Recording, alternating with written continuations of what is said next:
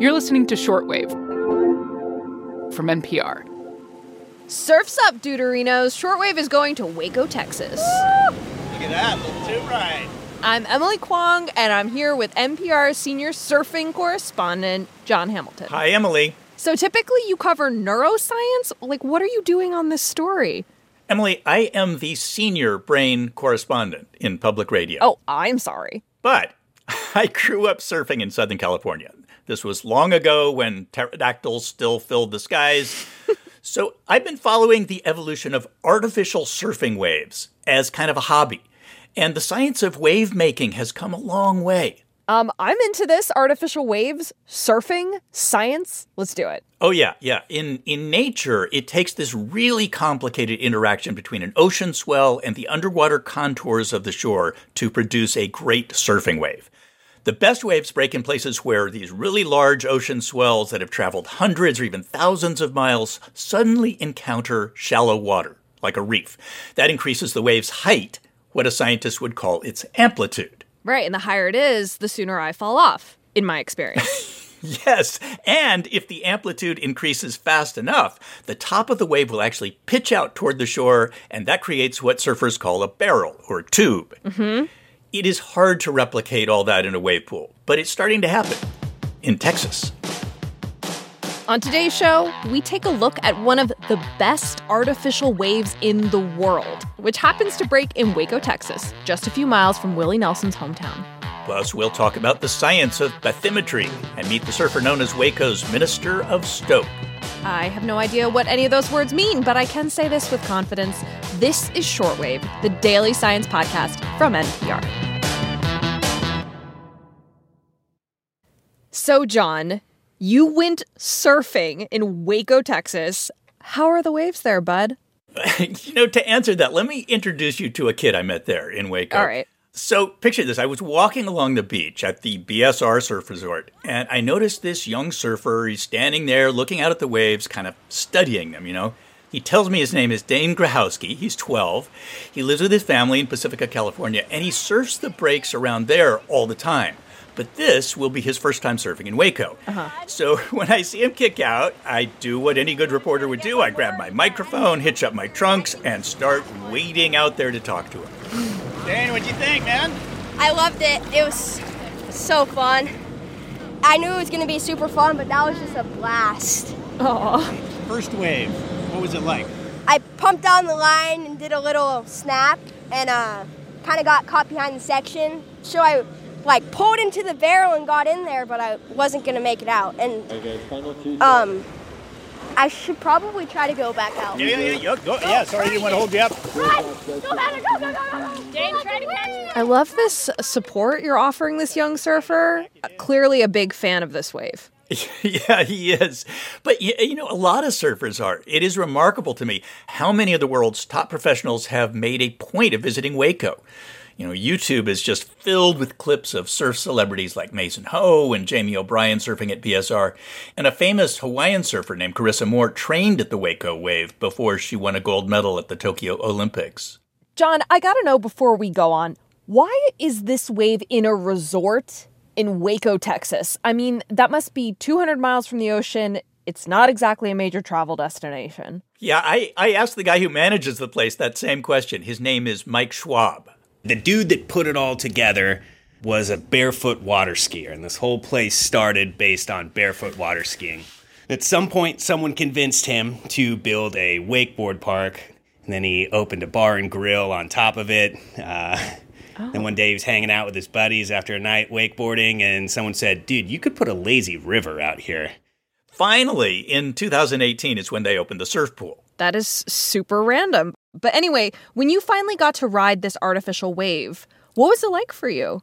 Well, it's different for sure. I grew up surfing around Santa Barbara, uh, mostly what are known as point breaks. That's where the wave starts breaking, where the shoreline sticks out into the ocean and it peels along into a cove. And you could tell when a set of waves was on the way because you would look out at the horizon. In Waco, I remember paddling out into this artificial lagoon, maybe 200 feet wide, several times that long.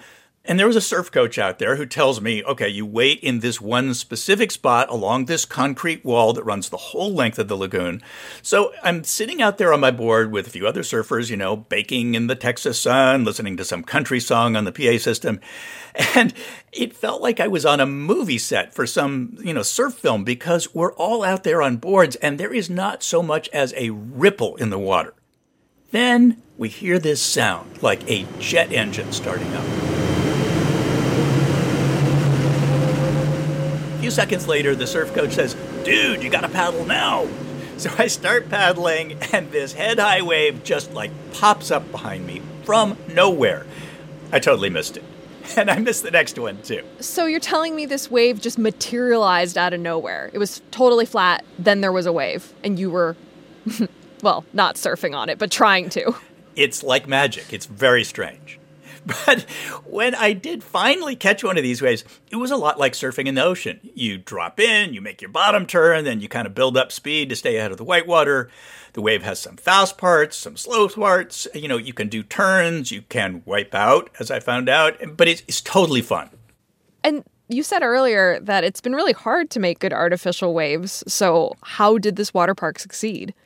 They had the right combination of science and technology. So that sound we heard, that was these massive fans that are compressing air that goes to a series of chambers inside the wall. Mm-hmm. And the details of what happens in there, they're a big trade secret. they won't let you look Ooh. at the wave chambers. They won't let you look at the software that controls everything. And I understand there are even legal battles going on over who owns which patents on what wave making technology. Anyway, I did get a general explanation from Schwab it's a pneumatic system, so it's basically run off of compressed air. And, you know, there's a proprietary way that that air gets released, displaces water, and that specific displacement paired with the bathymetry, the way that the concrete bottom is designed, is what creates a breaking wave. And you can have a beginner wave that's fun on a longboard or a foam board. You can have an expert wave. You can have a wave specifically to get barreled. You can have a wave to try and work on your, your airs and things like that. So much of surfing is the lingo. Did he say work on your airs? What does that mean? Yeah, he did. Uh, let me. How do I explain this? A lot of surfing moves these days involve like launching yourself and your board above the lip of the wave and doing some maneuver, you know, like a 360. One guy actually landed a backflip off the Waco wave. Cool. And are all artificial waves made with air pressure? Definitely not. The the system in Waco was designed by American Wave Machines in Solana Beach, California. It's one of several companies that are using air pressure, but there are a lot of ways to turn energy into a breaking wave. Another approach is to drag a hydrofoil through the water. And there's one spot in Australia that uses this massive plunger in the middle of a lake to create these concentric waves that break in every direction. Such cool technology. Okay, Jon, there are a lot of these waves, and I mean, how long has this kind of development been going on? The idea has been around for many decades. Disney World, for instance, opened a pool called Typhoon Lagoon in 1989.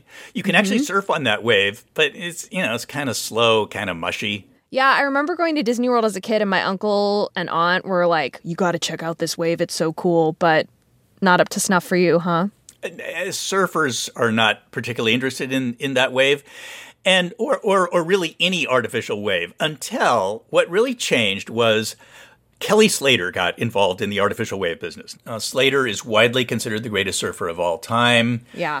So Slater spent like a decade developing an artificial wave designed to be light years ahead of anything else. All the research and development was done pretty much in secret at this abandoned water ski park in central California. As you do. Yeah, what they ended up building is kind of a train track. It runs the length of the lake. That allows them to push a hydrofoil that weighs more than 80 tons through the water at high speed. And the result is this perfect barreling beast of a wave that you can ride for about 45 seconds. You sound impressed. Is 45 seconds a long time to be surfing? In the surfing world, 45 seconds is eternity. Wow. Most waves are like 10 seconds long. Before you're like in the water again. So this is the perfect wave. Yeah, on paper, it is, yes. And it also sounds like only experts should be riding it. Right. I mean, and experts who are willing to fork out hundreds of dollars just to ride one wave In in Waco, they had took a really different approach. The wave is shorter, it's less intimidating, and it costs about ten bucks a ride. Mm. That is probably why sessions there are selling out weeks ahead of time. And the Waco Wave is helping to create this new generation of surfers who are learning how to surf before they ever get near the ocean. I, I talked to one guy, his name is Brian Fillmore. He was a skateboarder and he was so enthralled with the Waco Wave that he pestered them into giving him a job as director of surf operations, whatever that is. The funny part is, when he got there, he did not know how to surf. When I started, I was a beginner, and now I'm able to uh, get barreled, do airs, um, working on perfecting my turns just like every other surfer. I should mention that Fillmore's Instagram now describes him as Waco's Minister of Stoke. He's come a long way. He says he does surf in the ocean now and he likes it, but he says the wave pool is where he is able to practice and to get better the ocean, you don't know what the wave is going to throw you and you don't know what's going to happen. But out here, you know there's a perfect wave with your name on it. Yeah, all thanks to science and technology. Thanks, Jon, for taking us on this journey through the world of artificial waves. It's been real. Anytime, Emily. This episode was produced by Brit Hanson, fact checked by Berly McCoy, and edited by Sarah Saracen. I'm Emily Kwong. Thanks for listening to Shortwave, the daily science podcast from NPR.